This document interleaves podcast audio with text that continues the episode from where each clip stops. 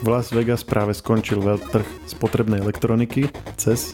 Každoročne sa mu venujeme na našich stránkach a tentokrát sa chceme osobitne pozrieť na to, aké novinky ukázali výrobcovia procesorov a grafických kariet, pretože sa nám tam ukazujú také dva zaujímavé trendy, ktoré možno tak trochu odlišujú prístup e, k týmto témam oproti predošlým rokom. Prišiel nám to sem vysvetliť e, Lukáš Koškár. Lukáš, ahoj. Ahoj, Maroš. Tak si mi na začiatku povedal, že budeme sa baviť o jadrách, že o tom bol ten celý cest. O jadra sme vždycky pri procesoch riešili, prečo teraz je to inak? No, je to trošku iné. Koľko jadier má tvoj procesor v notebooku, ktorý používaš? Dobre, ak mi povieš, ako sa na Macu dá zistiť, koľko mám jadier, tak ti to poviem. Aha, no tak to neviem, lebo ja som mimo Apple už dlhé roky, takže vôbec netuším. Dobre, čiže treba si dať o tomto počítači, ak, ak to posluchači naši chcú vedieť, viac informácií, hlásenie o systéme a hardware a mám tu, že celkový počet jadier 8. Výkon 4, účinnosť 4. To je asi skvelý slovenský preklad. A to je ešte ten Intel, že? Nie, to je M1. To je M1? Hej, hej, Intel nemal 8 jadier, pokiaľ viem. Tak ale môže ti to ešte ukazovať akože 8 logických vlákien, lebo to pri Inteloch Nie, nie, to, čo, čo som vám ja teraz tuto nadiktoval, to je, to je že hardware, to není, to není, lebo áno, ty si myslel, že vieš si dať, že uh, monitor activity a tam ti ukazujú vlákna, hej. Aha. Ale to, to je vyslovene, že, že proste na čipe, ako to je. Uh-huh, uh-huh.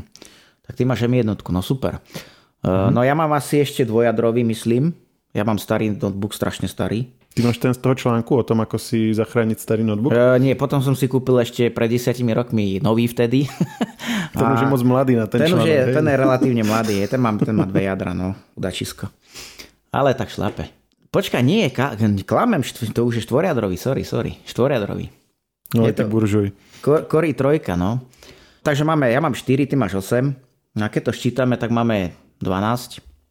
No a Intel teraz na CES 2023 predstavil 24-jadrový procesor pre notebooky. Pre notebooky, hej, 24-jadrový. Čo znamená predstavil? Že už je hotový? Či predstavil, že, že, je, že je hotový, už sa dodáva výrobcom a výrobcovia už predstavili aj prvé zariadenia, teda prvé notebooky, ktoré s ním, ním budú vybavené a na trh by mali prísť niekedy v priebehu februára, myslím. No dobre, a 24 a doteraz mal koľko? Doteraz e, v minulej generácii mal maximálne 16-jadrový procesor pre notebooky. Toto je 24 akože ten maximálny, že bežní ľudia budú mať koľko tým pádom? No, aj ak sa ty považuje za bežného človeka, ktorý je ochotný dať za notebook, ja neviem, 2000 eur viac, tak e, povedzme, že si je ty bežný človek, ktorý si to môže kúpiť. Hej, čiže ono stále je to samozrejme nejakým spôsobom segmentované podľa nejakej cenovej kategórie, podľa výkonu, ktorý to ponúka. Všetko záleží od toho, čo od toho počítača vyžaduješ. No ja som smeroval k tomu, že ty aj tých 16 jadier, že vždycky sú tam nejaké ako že najdrahšie, najsilnejšie procesory, ale potom je taká tá stredná trieda, nižšia trieda, tam už, tam už je to také normálnejšie, že, že možno, že toto si skúsme porovnať. Áno, áno, sú tam, sú tam 14 jadrové procesory napríklad, sú tam aj 8 jadrové a tak ďalej a tak ďalej, ale tuto je zase dôležité povedať, je, tu, je tam taký jeden háčik, že síce Intel uvádza, že je to 24 jadrový procesor, ale tých 24 jadier nie je rovnakých. Nie sú to identické jadra. Rovnako mm-hmm. ako napríklad Apple pri tej tvojej M1 napríklad. Že výkonná účinnosť. Tak, presne tak. Má to rozdelené na výkonné jadra a tie efektívne jadra, ktoré sú teda, mm-hmm. tie efektívne sú výrazne menšie a poskytujú výrazne nižší výkon. Hm, to znamená, mm-hmm. že síce máš tam 24 jadier spolu, ale reálne je výkonných 8 jadier, hej, takých tých veľkých, a tých menších je teda 16. Čiže dokopy to máš 24 jadier, ak správne počítam. Áno, správne počítam. Je trošku taká finta, nie? Ja to aj pri tom Macu takto akože vnímam, že, že ha, ha, ha, 8 jadier, super, ale reálne tam akože 4 také, že chlapské jadra, vieš, také ako no. sval, svalnaté. Je to tak, ako, ale vieš, on, je to vždy nejako delené, je to, je to uvádzané ako 24-jadrový procesor na tých, v tých marketingových materiáloch, v tých prezentáciách, v tých slajdoch to tam svieti na, te, na teba, že 24-jadrový procesor, prvý 24-jadrový procesor pre notebooky a tak ďalej a tak ďalej. Ale samozrejme už tam máš tie písmenka pod tým a máš tam uvedené, že 8 jadier je veľkých, 16 jadier je malých, bla bla bla. Už to samozrejme veľa ľudí nezaujíma, pretože to ani netušia, že takéto nejaké delenie existuje. Ale takéto rozdeľovanie na malé a veľké jadrá tu máme už aj v mobiloch dlhé roky. Hej, táto fil- filozofia sa využíva dlhodobo. Inak ako to je, keď potrebuješ napríklad úplne, že maximálne top všetkého výkon, ja neviem, konvertuješ video alebo čo ja viem čo, tak sa zapoja aj jedny aj druhé, alebo to už idú len tie výkonné? Tak pracujú všetky jadra. Ale samozrejme Hej. záleží aj na tom, aká je napísaná aplikácia. Keď aplikácia dokáže tie, všetky tie jadra využiť, tak sa zapoja všetky. Ale Dobre. napríklad... Čiže, čiže akože prispievajú aj tie slabšie, aj keď sa robí niečo ťažké. OK, to som chcel vedieť. Že nie sú také, že sa zlaknú a teraz, nie, nie. že teraz vy chlapci to riešte. Nie, nie. Je to vždy ale na tom vývojárovi. Čo povolí, ako je napísaný ten kód a ako vie teda s tým hardverom pracovať. Napríklad pri bežných hrách sú naopak tie eh, efektívne jadrá na škodu. Tie malé jadra sú skôr na škodu a väčšinou sú aktívne hlavne tie e, výkonné jadrá, ktoré teda podávajú ten maximálny e, jednovláknový výkon, ktorý v mnohých prípadoch v tých hrách naozaj tie hry potrebujú. Čiže... Počkaj, ako môže byť na škodu? Veď každý výkon navyše znamená, že máš trošku, ti to pôjde rýchlejšie, trošku viac FPS, či nie? No tu záleží na tom opäť, ako je tá hra napísaná. Hej, vždy je to o tom. Vždy aplikácie, v podstate aj hry sú aplikácie a všetky tie hry podliehajú tomu, ako sú napísané, ako ich tí dizajneri, respektíve tí programátori napísali a navrhli pre hardware. Keď si predstavíš, že pred niekoľkými rokmi sme mali maximálne ešte len 4 jadra, aj v stolných počítačoch, pred nejakými 5 rokmi bolo maximum 4 jadra. Už keď boli nejaké prémiové Intel procesory, tak to malo 6, maximálne 8 jadier, ale inak sme tu nemali viac jadrové procesory. Čiže dlhé, dlhé roky sa v podstate aj tí vývojári tých hier museli naučiť tie hry programovať tak, aby dokázali tie e, jadra maximálne využiť. Teda všetky tie jadra, ktoré majú k dispozícii. A toto nie je vždy úplne, stále to nie je úplne dokonale. Tým sa dostávame teda k dnešku a k tomu, že aj toto už Intel naplno si osvojil. Hovoril si, že už minulý rok mal najsilnejší procesor so 16 jadrami. To boli všetky rovnaké, alebo tiež nie, nie. boli takto delené? Tam bolo 8 jadier výkonných a 8 jadier efektívnych. Teraz navýšil v podstate s novou generáciou procesorov, navýšil počet efektívnych jadier, iba tých efektívnych. Hej. Tie veľké jadra ostali nezmenené, teda ich počet, akurát tam bola navýšená cache pamäť, ale vo všeobecnosti tie jadra ostávali rovnaké, ten počet je takisto rovnaký, ale zameral sa teda na, na to navýšenie tých jadier, to optické navýšenie tých jadier skrz teda tie efektívne, efektívne jednotky. Dobre, ale tým pádom to není zase až taká, až taká obrovská zmena. Keď minulý rok bolo 16 a tiež boli takto delené teraz 24, to znamená, že lámať sa to začalo už trochu skôr, lebo ako sme si teraz my čítali, že OK, Apple si ide svojou cestou, ale ty si hovoril, že si mal, že si mal proste tie dve, potom dlho bolo, že 4 a teraz zrazu sa bavíme, že 16, 24, takže sa to každopádne teraz v posledných rokoch nejako láme, nie? Že, že odrazu začali tak exponenciálne narastať tie počty. Je to tak, ja by som toto, ako, naozaj toto musíme uznať e, druhej firme, mikroprocesorovej, top mikroprocesorovej firme pre osobné počítače, čo je teda firma AMD. A táto firma spustila takúto revolúciu v, v tom segmente osobných počítačov, že naozaj dovtedy sme mali tie štvoriadra, to bol mainstream, dokonca aj high-end a vyslovene, že ten top úplne tie najdrahšie procesory boli 6-jadrové, maximálne 8-jadrové a naopak AMD predstavilo, myslím, že v roku 2017 e, novú architektúru procesorov. To boli v podstate mainstreamové čipy, ktoré mali 8 jadier a boli to rovnocené jadra. Čiže to nebolo žiadne delenie na efektívne, na výkonné, ale reálne mainstreamový čip, ktorý bol za slušné peniaze, bol dokonca lacnejší v tej dobe ako štvoriadra Intelu. A ponúkal výkon, ktorý dovtedy Intel ponúkal len e, v segmente top high-endu. Čiže toto odštartovalo AMD v roku 2017 a dospeli sme až do tohto štádia, že už máme 24 e, procesory pre e, notebooky.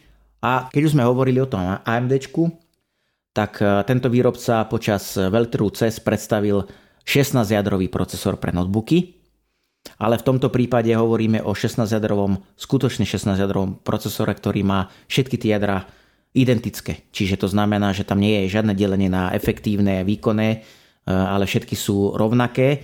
A preto, keď si postavíme, toto bude veľmi zaujímavé porovnanie, keď si postavíme Intel 24-jadrový proti sebe s AMD 16-jadrovým, že kto nakoniec bude výkonnejší, lebo to je naozaj teraz veľkou, veľkou otázkou a určite bude záležať aj od toho, ako bude tá daná aplikácia napísaná, ako dokáže využiť jednotlivé tie jadra, ktoré má k dispozícii.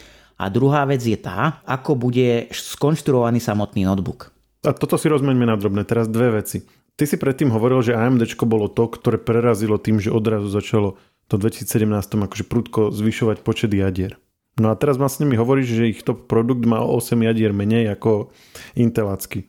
OK, ty si teraz povedal, že oni majú všetky rovnaké. To znamená, oni nemajú tú technológiu, že prepínať medzi tými výkonnými a menej výkonnými, že oni nešli touto cestou? Zatiaľ touto cestou nešli, hovorí sa o tom, že uberú sa touto cestou už tento rok možno s nejakými novými produktmi. Dobre, dá sa povedať, že Intel ich vlastne nielenže dobehol, ale predbehol, keď zase má viac jadier ako oni, alebo je tam nejaký háčik, že tých ich 16 jadier je v niečom plnohodnotnejších ako tých 16 plus 8 intelackých. Lebo na papieri to vyzerá, že proste získali späť to žezlo. Intel má dlhodobo problém s tým, že sa nevie pohnúť z miesta vo výrobných procesoch. Výrobný proces, o tom sme už hovorili v minulosti niekoľkokrát, rozhoduje o tom, koľko tranzistorov natlačíš na danú plochu.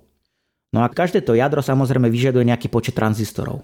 No a keď ty máš 10 nanometrový proces, ako má Intel, aj keď teraz ho volá Intel 7, tak ty máš na danú plochu, zmestíš nejaký počet jadier, povedzme, že tam zmestíš tých 8 veľkých jadier, ale už tam nezmestíš na tú, na tú danú plochu 8 ďalších rovnako výkonných jadier, rovnako, rovnako veľkých jadier, tak musíš improvizovať. Tak teda spravíš 8 malých jadier a potom spravíš povedzme 16 malých jadier, ktoré stále do tej plochy natlačíš nejakým spôsobom a v marketingovo to vyzerá super, pretože má v skutočnosti 24-jadrový procesor. Naozaj je to 24-jadrový procesor.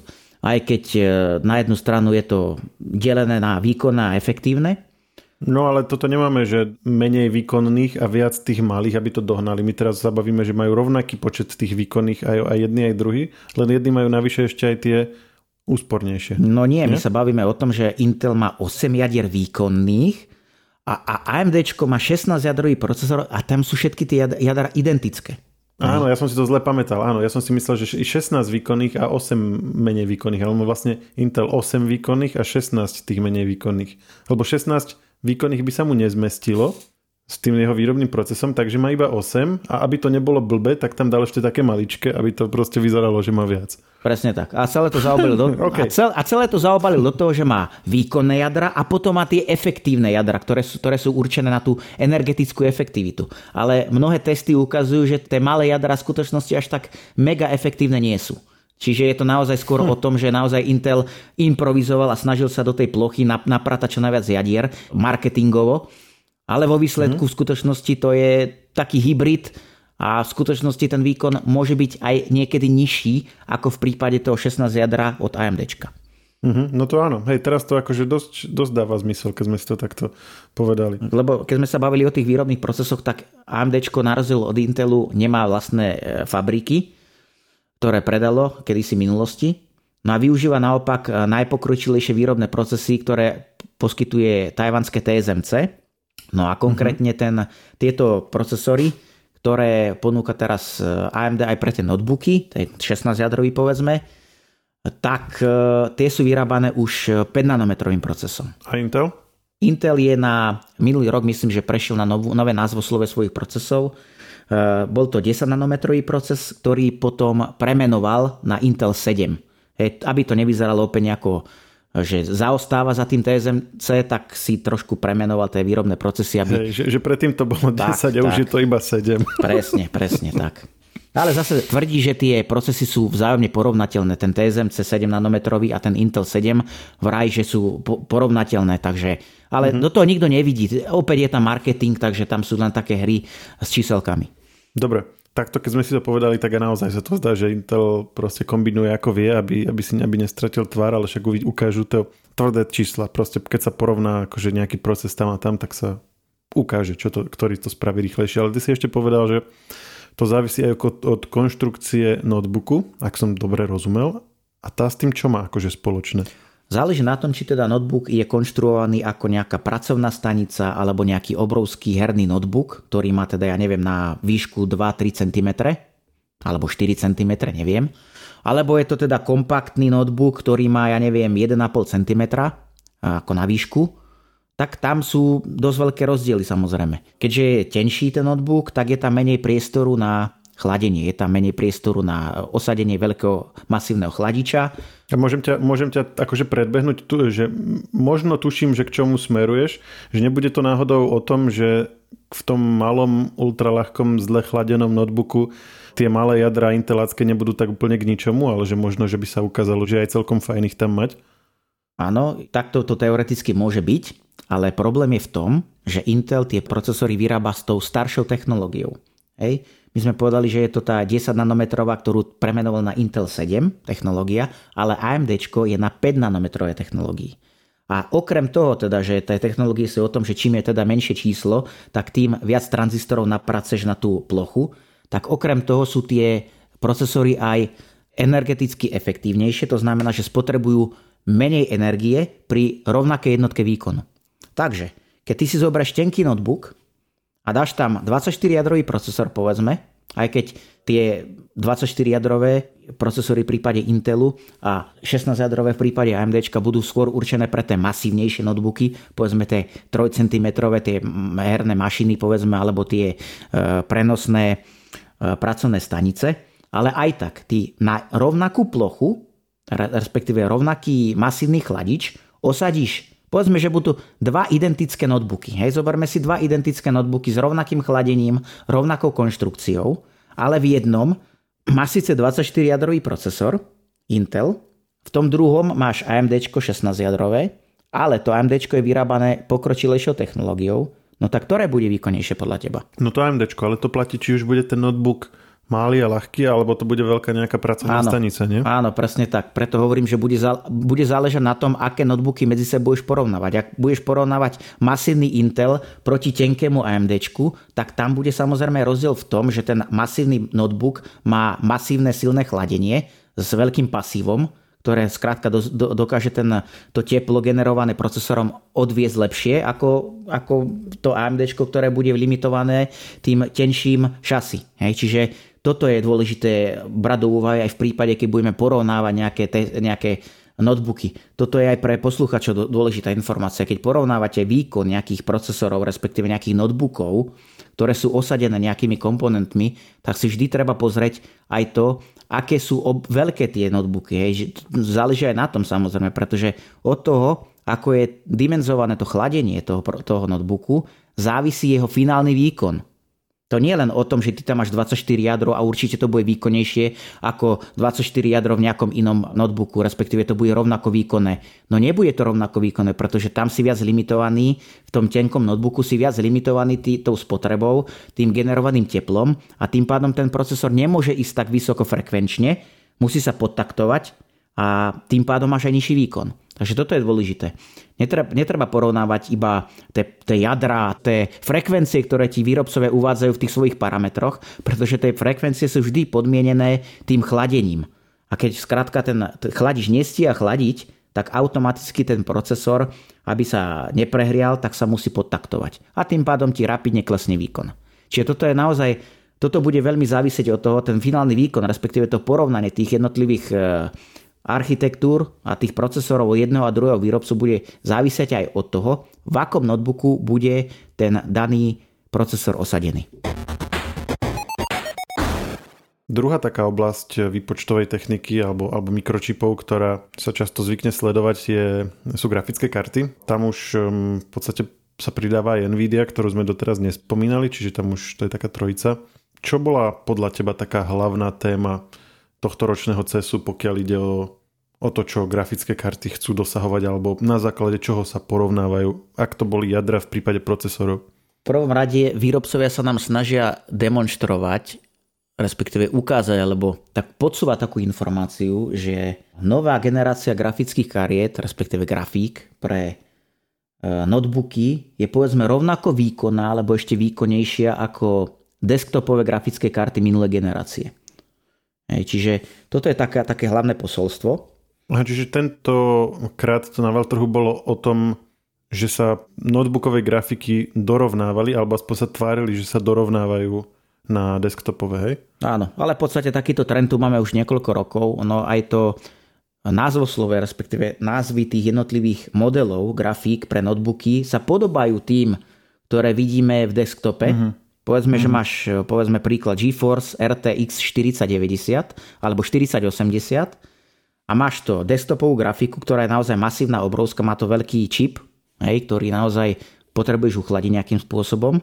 A máš potom notebookovú grafiku, ktorá sa volá úplne rovnako, ale je naopak postavená na menšom čipe. Hej, čiže nie je možné, aby dosahovalo rovnaký výkon ako e, grafika, ktorá má síce rovnaký názov, ale je postavená na úplne inom grafickom jadre. Čím to je podľa teba, že práve toto sa snažia presadzovať? Lebo tak oni tak či tak vyrábajú aj desktopové, aj notebookové grafiky, že prečo, teraz nejak to, aby som to nepovedal blbo, ale že Uh, nie, že zhadzujú si tú jednu časť svojho portfólia, ale že vlastne naznačujú, že tá iná časť portfólia vlastne sa vyrovná tej prvej, hoci vlastne sú to dve rôzne kategórie. Neviem to inak povedať, ale vieš, čomu smerujem, hej? Že, že ako, ako keby si mal Porsche alebo ja neviem, 911 a potom by si mal Kajan a hovoril by si, že ten Kajan vlastne akože jazdí tak ako tá 911. Je ťažko povedať, čím to je. Tak samozrejme je to vždy o tom marketingu, ale ako keby sa tí výrobcovia pokúšali ukázať, že toto sú desktopy, to je nejaká kategória produktov, je to, je to nejaký svet, a toto sú notebooky a toto je úplne iný svet, ale nám sa proste prepáči to, že my tam používame rovnaké názvy tých produktov, ktoré povedzme nie sú rovnako výkonné ako tie desktopy, ale v tej danej kategórii, v, tom, v rámci toho sveta notebookového, je to, je to OK, pretože je to v podstate ako keby rovnaká línia v nejakom inom svete. No neviem, ako by som ti to inak povedal. Rozumiem. Ja rozmýšľam nad tým, či to není nejaký prejav toho poklesu možno záujmu o desktopy, nie? A že sa, že sa vlastne chcú pevnejšie upevniť v tých notebookoch, lebo tam možno vidia budúcnosť nejakého gamingu a tak. Mm, a to teraz skôr akože len tak triafam. Je to možné, ale zase na druhú stranu Nvidia netvrdí to, že e, grafika, tá RTX 4080 pre notebooky je rovnako výkonná ako grafika na desktope e, RTX 4080, hej? To netvrdí. Ona tvrdí skôr to, že povedzme tá nová grafika v tých notebookoch, tá RTX 4080, výkonnejšia alebo rovnako výkonná povedzme ako desktopová grafika minulé generácie. Ale tu je zase opäť dôležité povedať, že či porovnávame hrušky s jablkami alebo hrušky s ruškami. Ej, lebo to sa tu opäť nedieje. Tu je opäť e, záleží na tom, že v akých nastaveních tú grafiku porovnávaš. Či máš teda zapnutý ten ray tracing, čo je teda tá technika pre sledovanie pohybu svetelných lúčov a to je extrémne náročné na výpočty. A tu zase treba povedať, že tá nová architektúra hej, tej línie RTX 40 je vyvinutá špeciálne pre tú ray tracing technológiu, to znamená, že ju zvláda lepšie ako povedzme tá predchádzajúca generácia a to už tým pádom získavaš e, väčší manevrovací priestor, aby si dosiahol aspoň opticky na ten výkon tej predchádzajúcej generácie.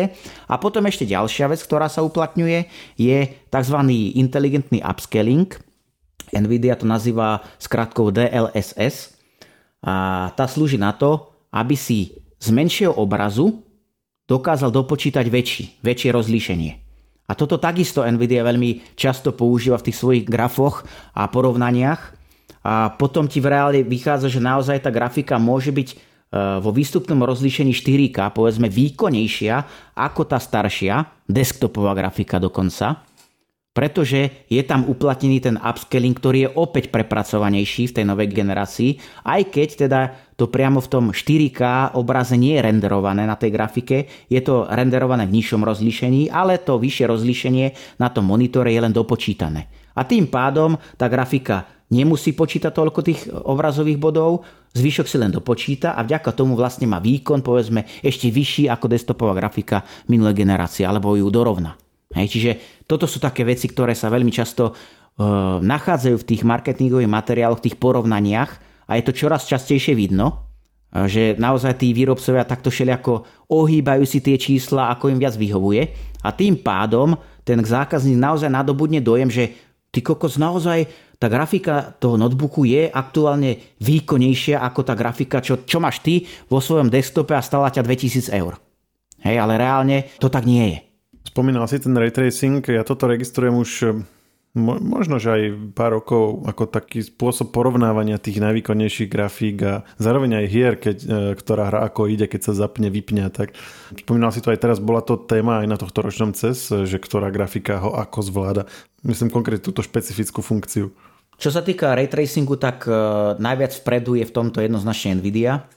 Čo sa týka AMD, ktoré takisto mimochodom predstavilo nové grafiky pre notebooky, ale nie sú to tie top modely, sú to len také ten mainstream a tie všeobecne nezvládajú ten ray tracing tak dobre ako Nvidia. Hej. Možno, aby sme, to, aby sme to tak e, uviedli aj pre poslucháčov, ktorí uh, možno, možno, že nevedia, že prečo je to dôležité, ale ja vlastne tiež sám nie som hráč, ale vnímam, aspoň vnímam to tak, že ide o vlastne vypočítavanie tých odrazov od rôznych povrchov a že ty vidíš vlastne vo vode, ako sa odrážajú iné veci alebo v rôznych kalužiach a tak, a že to vlastne vyzerá oveľa realistickejšie, ale je to veľmi, veľmi výpočtovo náročné. Povedal som to zhruba dobre? Povedal si to zhruba dobre. Je to v podstate technika, ktorá sa používa dlhodobo.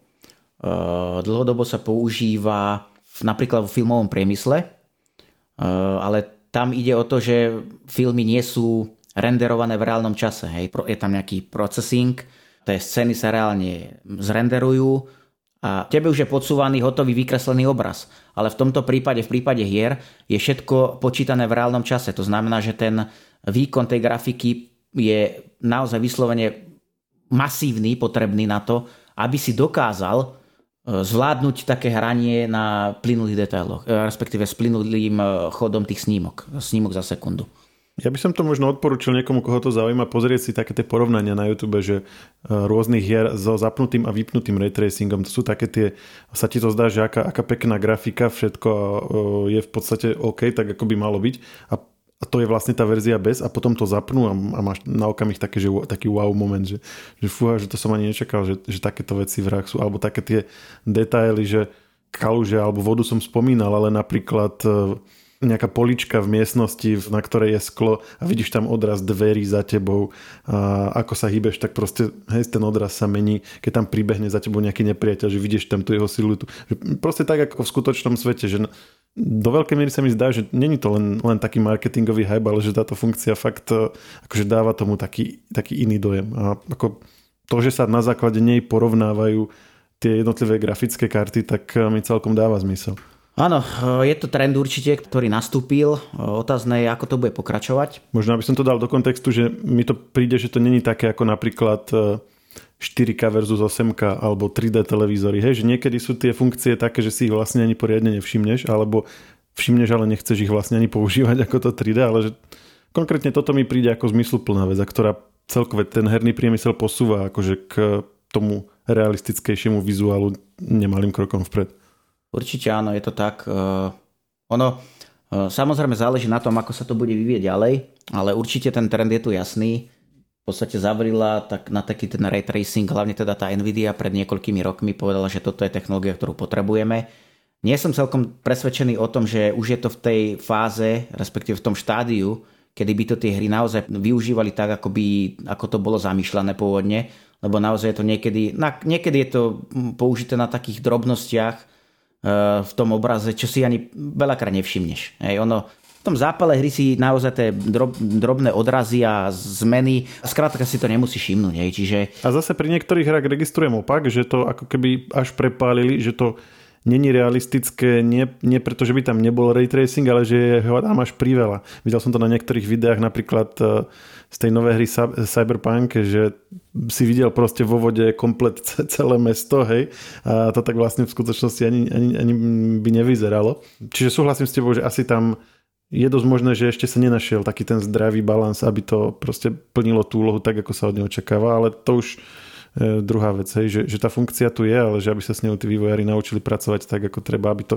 aj tam nebolo zbytočné a zároveň, aby to nebolo až priveľa toho. Ono stále zase treba povedať, že ani tie aktuálne grafiky, naj, najmodernejšie, stále nemajú dostatok výkonu na to, aby mohol byť ten ray tracing uplatnený tak, ako je uplatnený v tých filmoch, Hej? Uh-huh, Lebo naozaj nemáš, ty to naozaj potrebuješ počítať v reálnom čase a tie grafiky nezvládajú, lebo v tých filmoch sú napríklad celé tie scény robené v rámci toho ray tracingu. Je to nie je tak, že, uh, že tam je to použité len pri niektorých tých uh, efektoch, ale reálne v podstate celý ten obraz je vykreslený tou ray tracingovou technológiou, pretože táto technológia simuluje správanie svetla.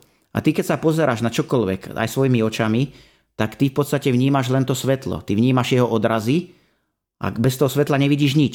Jasné, že to není sú len odrazy tie z, z plochy vody Presne alebo tak. skalu, že zo zrkadla, ale to je hociaká stena, ty nemusíš tam vidieť Áno. odraz ne, priamo niečoho, ale vidíš ju v inej farbe, inak e, proste podanú, než keby to svetlo prichádzalo z opačnej strany, alebo tak veď, keď dáme tomu niekto fotografuje, tak vie presne, že ako sa to celé, tá celá scéna vie zmeniť a Hej, čiže to by vlastne muselo prepočítavať uh, zafarbenie alebo, alebo vykreslenie každého jedného povrchu, aby to bolo uplatnené tak, ako podľa fyziky by to malo byť uplatnené.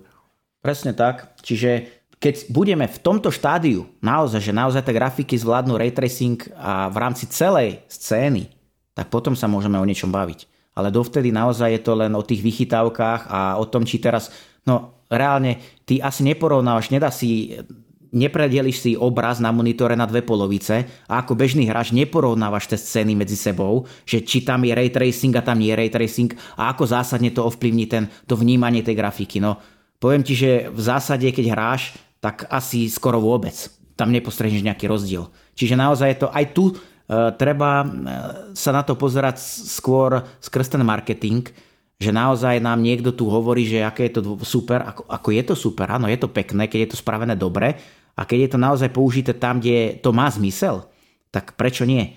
A keď teda vie teda ten jeden z výrobcov ponúknuť grafiku, ktorá zvláda tieto techniky lepšie ako druhá, tak samozrejme je to pre ňu marketingová výhoda a keď z toho vie vyťažiť maximum, tak prečo nie? Je to v poriadku, ja to beriem, tak je to, je to biznis. Ale naozaj netreba to brať tak, že oh, teraz je to super, je to ray tracing, tá Nvidia to zvláda úplne dokonale, je to super. To je obrovský rozdiel, keď to porovnám s tým AMD, to, to sa nedá porovnať. No tak toto reálne nie je.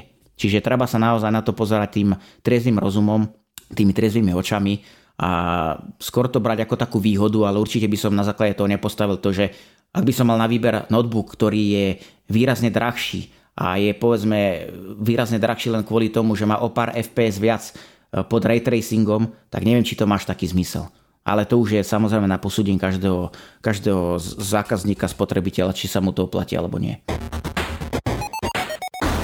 No a keď sa vrátime späť k tohto ročnému CES, mm, máš pocit, že si z neho videl nejakú perspektívu budúceho uberania sa v tomto smere, teda vo vzťahu k ray? Či tam vidíš nejakú perspektívu vernejšieho zobrazovania, tak ako sme to pred chvíľou popísali, tých lúčov, alebo, alebo vlastne zostávame zhruba na, tej, na tej úrovni, ako sme boli počas posledných pár rokov?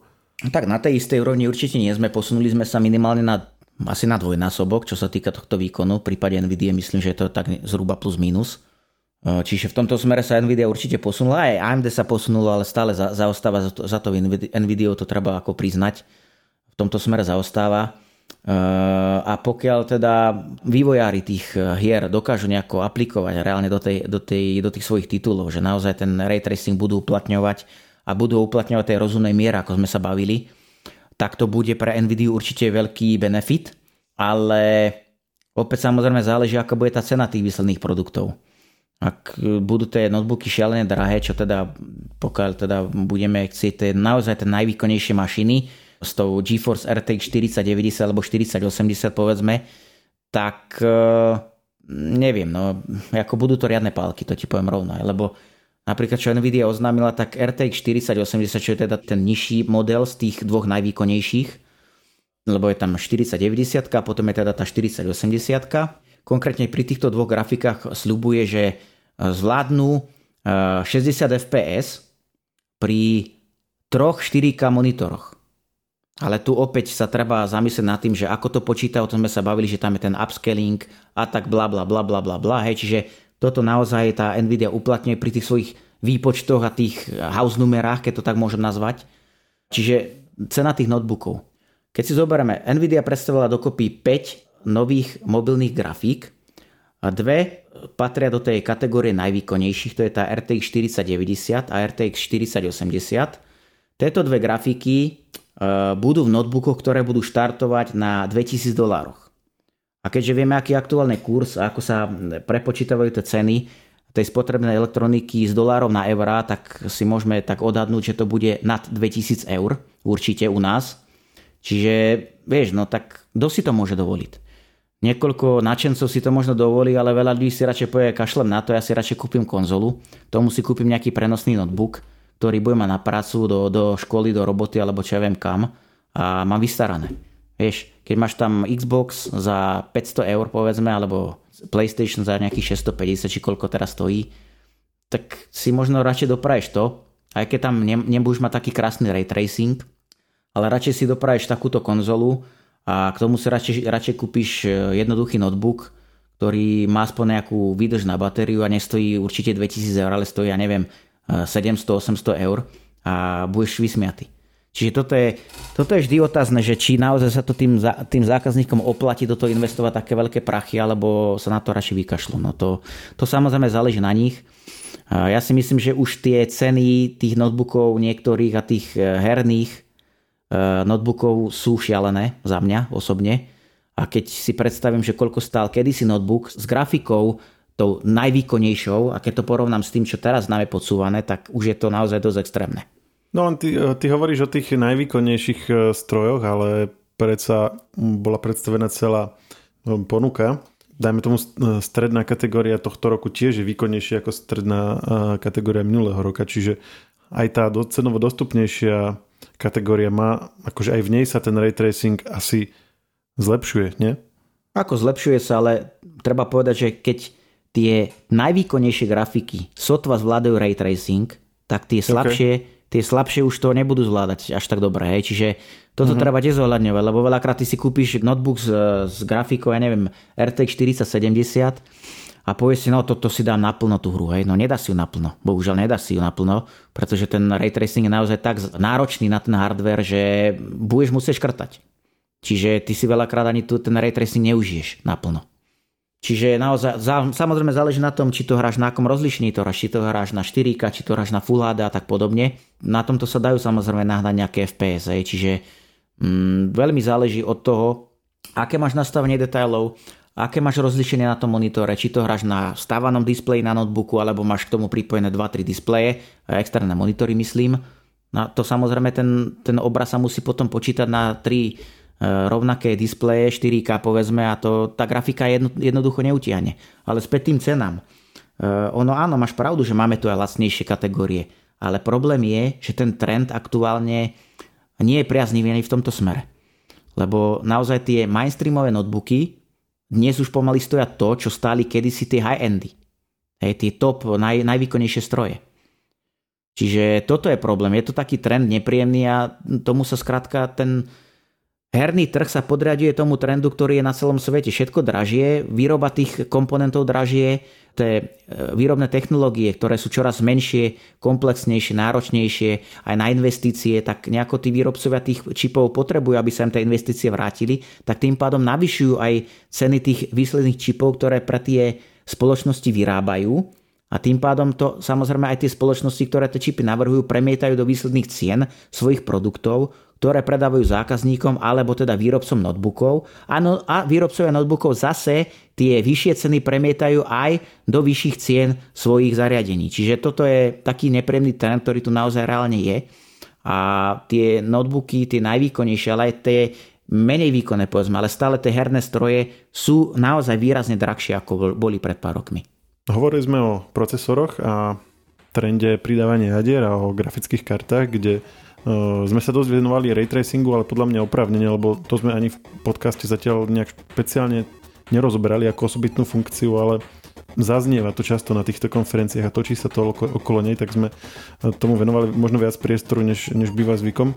A ďakujem, že si to takto uh, rozobral. Ja viem, že na tom veľtrhu boli aj iné, iné témy, iné oblasti, televízory, smartfóny, elektromobily napríklad veľmi zaujímavé. Možno sa k nemu ešte pri nejakej ďalšej epizóde vrátime, ale dnes naozaj sme chceli hovoriť vyslovene o tých procesoroch a grafických kartách ako, ako proste jednej línii, ktorá na tom trhu bola spomínaná. Takže e, vďaka a počujeme sa zase niekedy na budúce. Ďakujem Maja, majte sa pekne. Všetky podcasty Share pripravujú magazíny Živé.sk a Herná zóna.sk. Na ich odber sa môžete prihlásiť tak, že v ktorejkoľvek podcastovej aplikácii vyhľadáte technologický podcast Share. Svoje pripomienky môžete posielať na adresu podcasty.žive.sk.